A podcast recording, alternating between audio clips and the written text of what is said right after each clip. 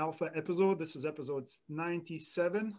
Uh, wow, it's been almost uh, 100 episodes, but uh, today is a very special episode uh, with Mike Glaspie and a little bit about him, his background. Uh, of course, as I told Mike, I, am not sure if I'm going to be able to read the entire thing. Uh, so the rest of the bio is going to be included down below. Make sure to read through it because it's pretty impressive what this man has been accomplished so far. So first of all, he's a commercial real estate broker in North Carolina. Uh, Mike attended the University of Houston, uh, downtown, where he received his bachelor's degree in business management and is currently pursuing a master's in business administration from the University of North Carolina. Uh, he served 10 years in the U.S. Army with a, with a majority spent in special operations as a Green Beret. Wow. Since purchasing his first investment property in 2014, Mike switched his focus to creating uh, to creative investing. In less than three years, he completed several transactions in variety of ways, such as subjects, toss, wholesales, flips, syndication, uh, syndications, and long and short-term buy and holds. Mike currently holds uh, holds rental property and short-term arbitrages in multiple states, and co-founded an investment-centric uh, real estate team uh, while serving full-time in military. So now a veteran, Mike continues to practice real estate with focus on educating other veterans on how to build a lifestyle they deserve through creative investing. He published an Amazon best-selling book titled The Elite Investor, a military approach to real estate problem solving. And of course, you can find him on Instagram, LinkedIn, Facebook, Bigger Pockets. Go to the website at militarycashflow.com. All the links are going to be down below. So I'm glad. I think we covered kind of everything uh, when it comes to presenting you. But uh, Mike, I really appreciate you being today on the show. Yeah, absolutely. I, I greatly appreciate you having me on. That's no problem. Happy, happy to connect. Uh, so, okay, so where do we start? I mean, uh, still serving in the military, which of course, as you know, I'm not from states, but thank you for your service. Mm. Uh, so can, can you kind of talk about your background a little bit and how have you discovered real estate investing? Yeah, yeah, absolutely. So I actually just got out of the military this year. So I'm no longer active duty military. Um, but uh, what happened was I was serving in the military. I, I went on several deployments uh, in special operations. We were gone quite often, and unfortunately, I had I had a bad deployment, and so I started looking for for other avenues. Uh, you know, so I didn't have to actually do the full 20 years, which our military allows us to do 20 years. Then we receive a pension for life. And so, although that is, you know, enticing to a lot of people, I decided I needed to find something else because I, I don't know if I could do the full 20. Well, I ended up buying my first house. Um, the, the military here allows us to use a VA home loan. So we can go in and purchase a home with no money down. And the government backs us up because we serve in the military. That's one of the benefits. Um, but when I did it, I bought a uh, pretty nice property, right? It wasn't an investment property at all but I was renting out the other rooms to other single soldiers. And lo and behold, about a year or two later, I found out that that's called house hacking. And I was like, okay, well, hey, I'm already kind of investing.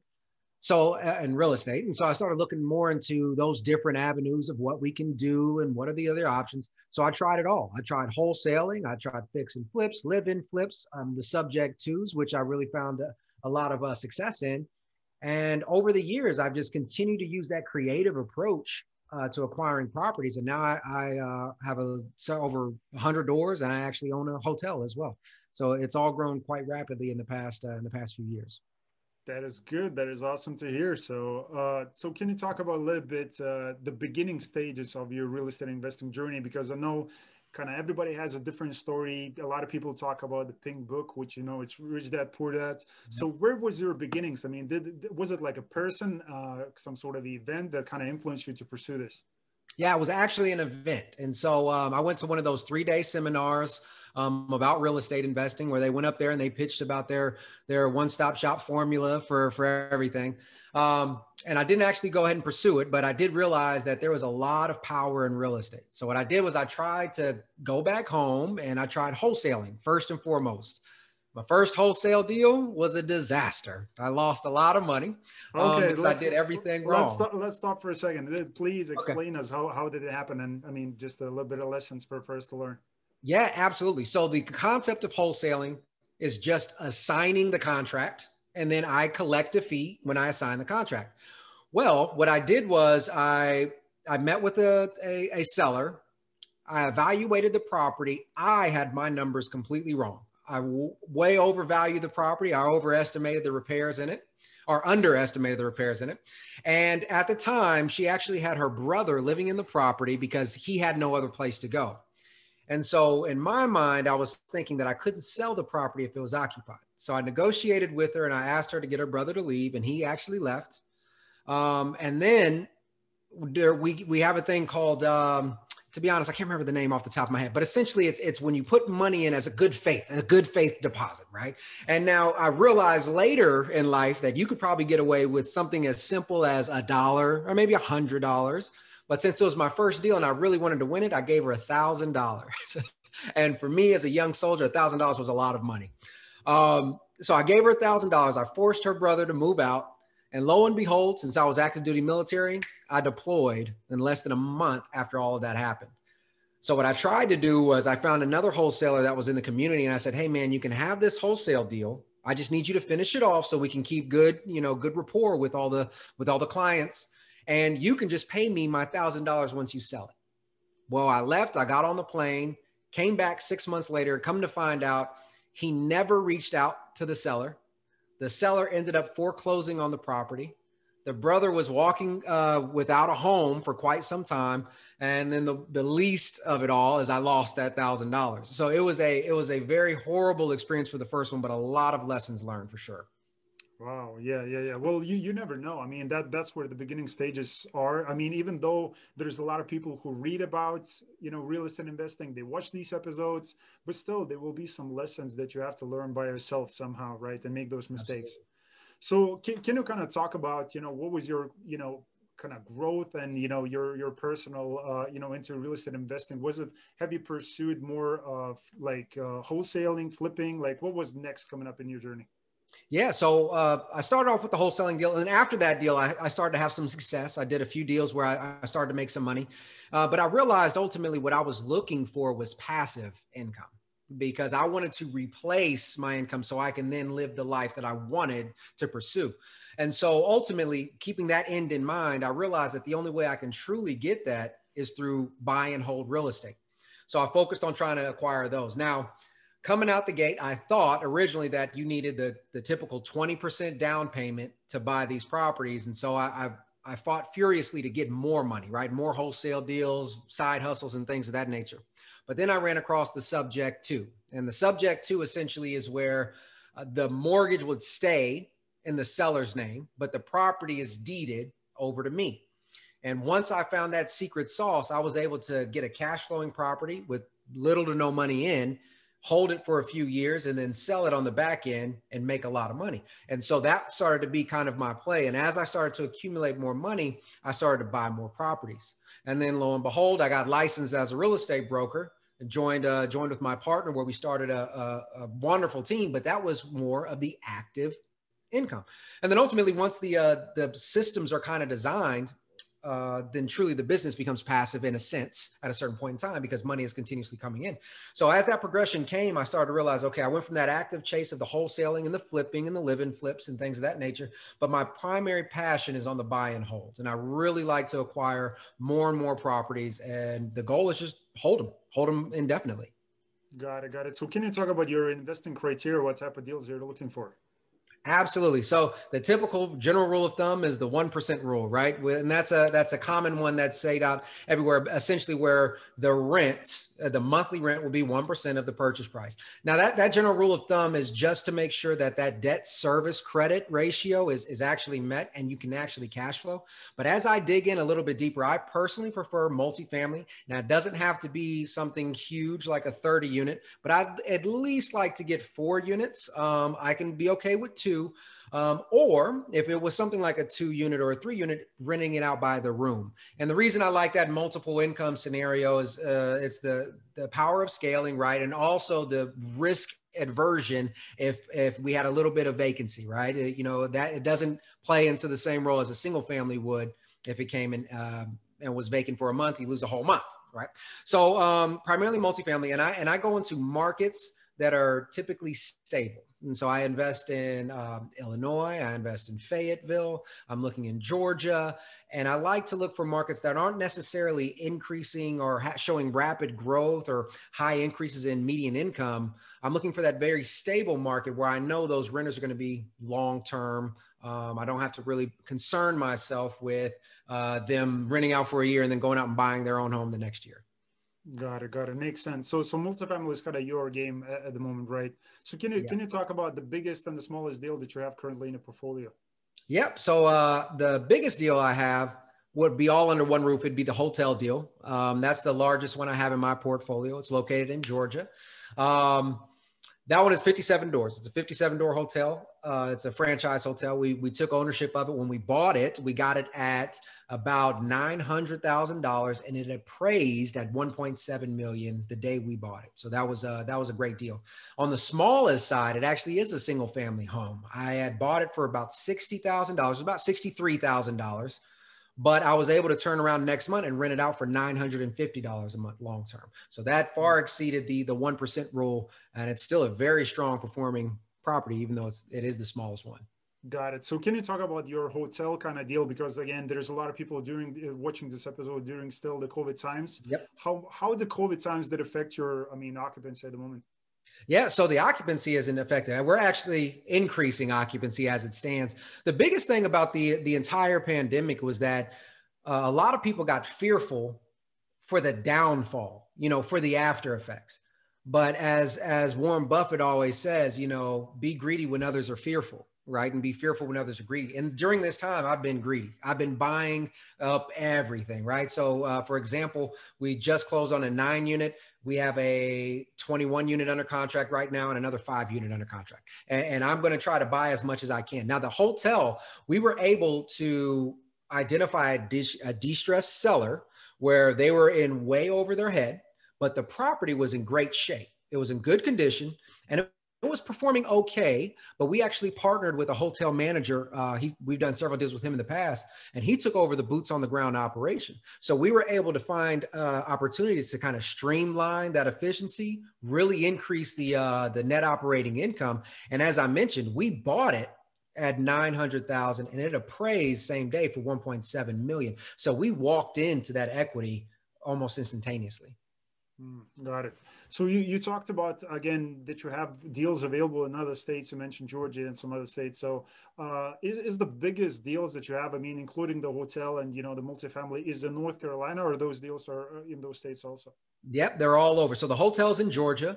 I own roughly about 40 units in in um, in North Carolina, and then about another 10 in Illinois.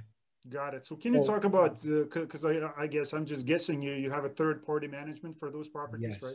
So can yes. you talk about the process for somebody who's watching and maybe brand new? How do you hire the best possible you know property management for them? Yeah, and honestly, uh, it came uh, trial by fire, right? We I, I failed several times. I actually had to fire quite a few property managers, but in the end of the day, I realized that um, you have to you have to work with somebody who you get along with right? And that you understand those systems. Because when i when i'm sitting back and i'm working with my bookkeeper or my accountant we have to have certain reports delivered at a certain time. And when i read those reports when i read those reports i want to be able to understand them right? I don't want them to look like some weird uh, super intensive Excel spreadsheet. It's like, let's get to that owner statement. Let's break it down item by item. And then when I ask a question, I want timely response. Now, I understand that things happen. I understand tenants get up and leave. We have to evict, repairs need to take place. But I love transparency and communication.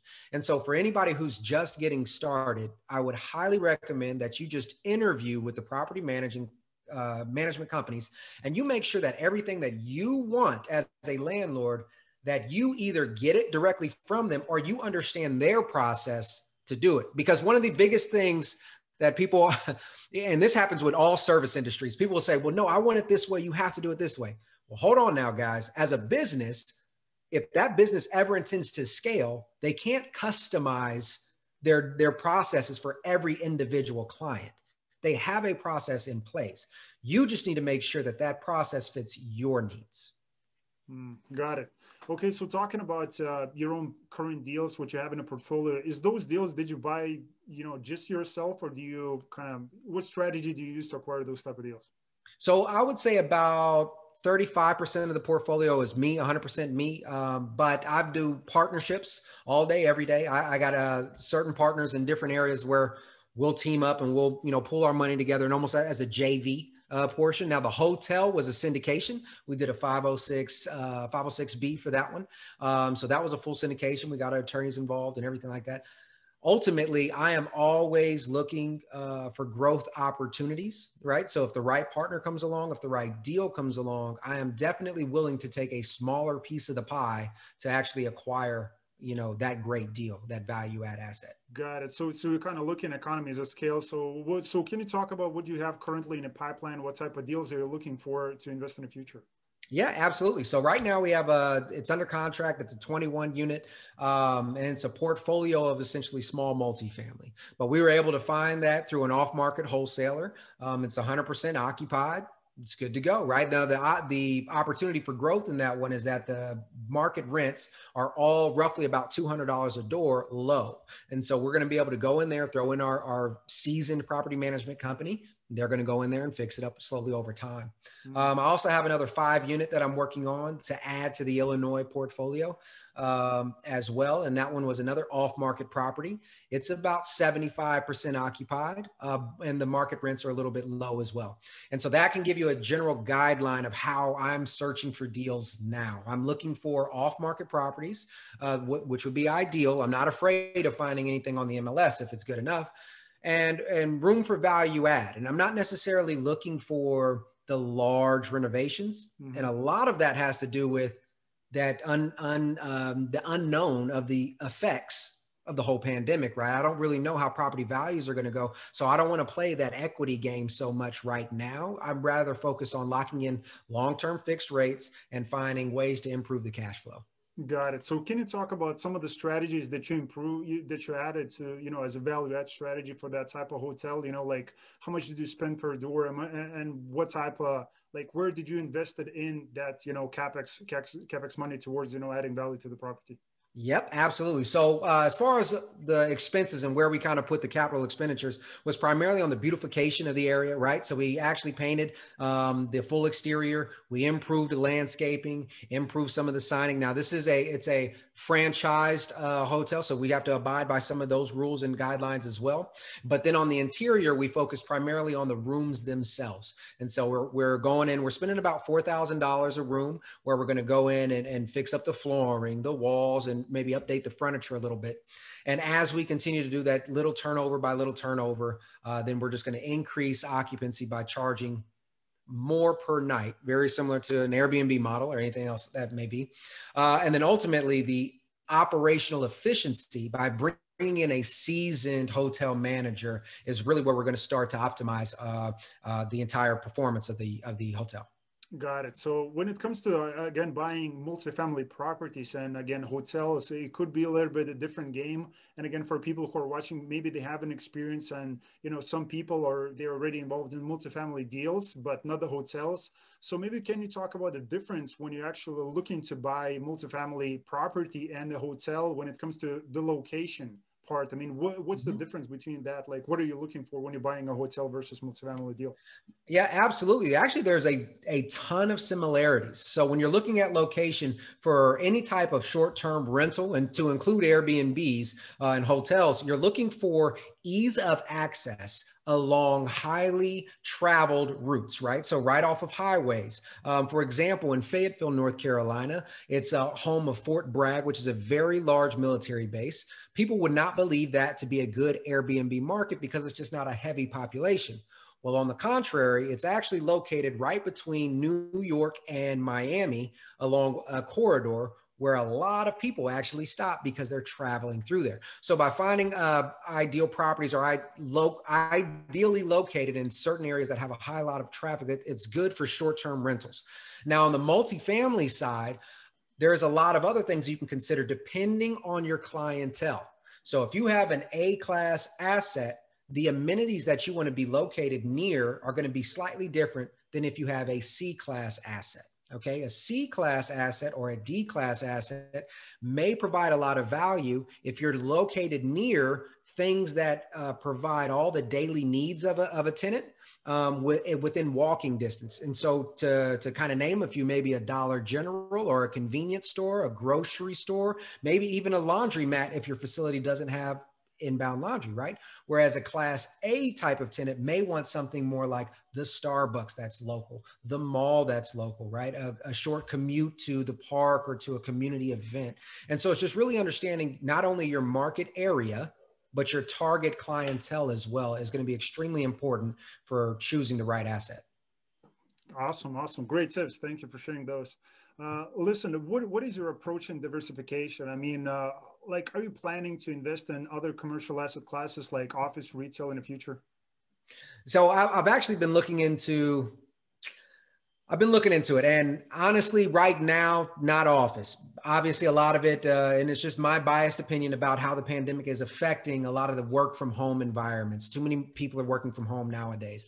Now, my idea of diversification, though, is uh, you know, you can focus on one asset class, but then you focus on different geographic locations. And then to me, that's my definition of diversification. So as I established the foothold in North Carolina, I then moved out into Illinois, and now I'm moving out into Georgia. And you know, we'll, continue to see how that grows. But I understand the residential real estate space. And what I mean by that is a tenant occupied place for living, you know, multifamily and so forth. So as it stands right now, that's where my real estate focus is going to be. Got it, got it.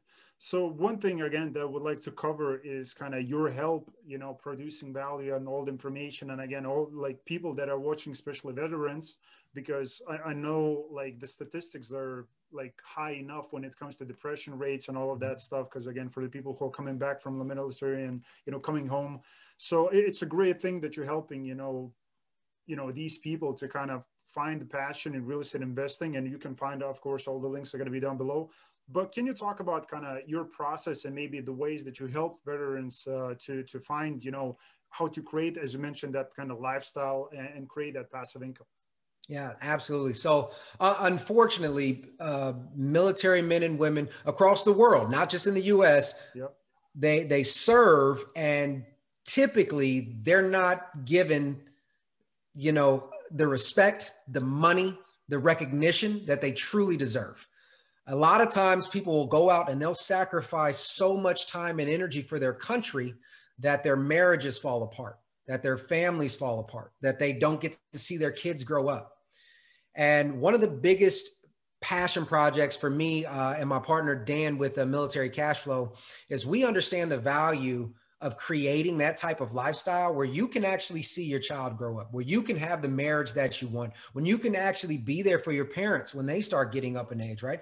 You can't do that when you're serving, unfortunately, because the needs of the country come first.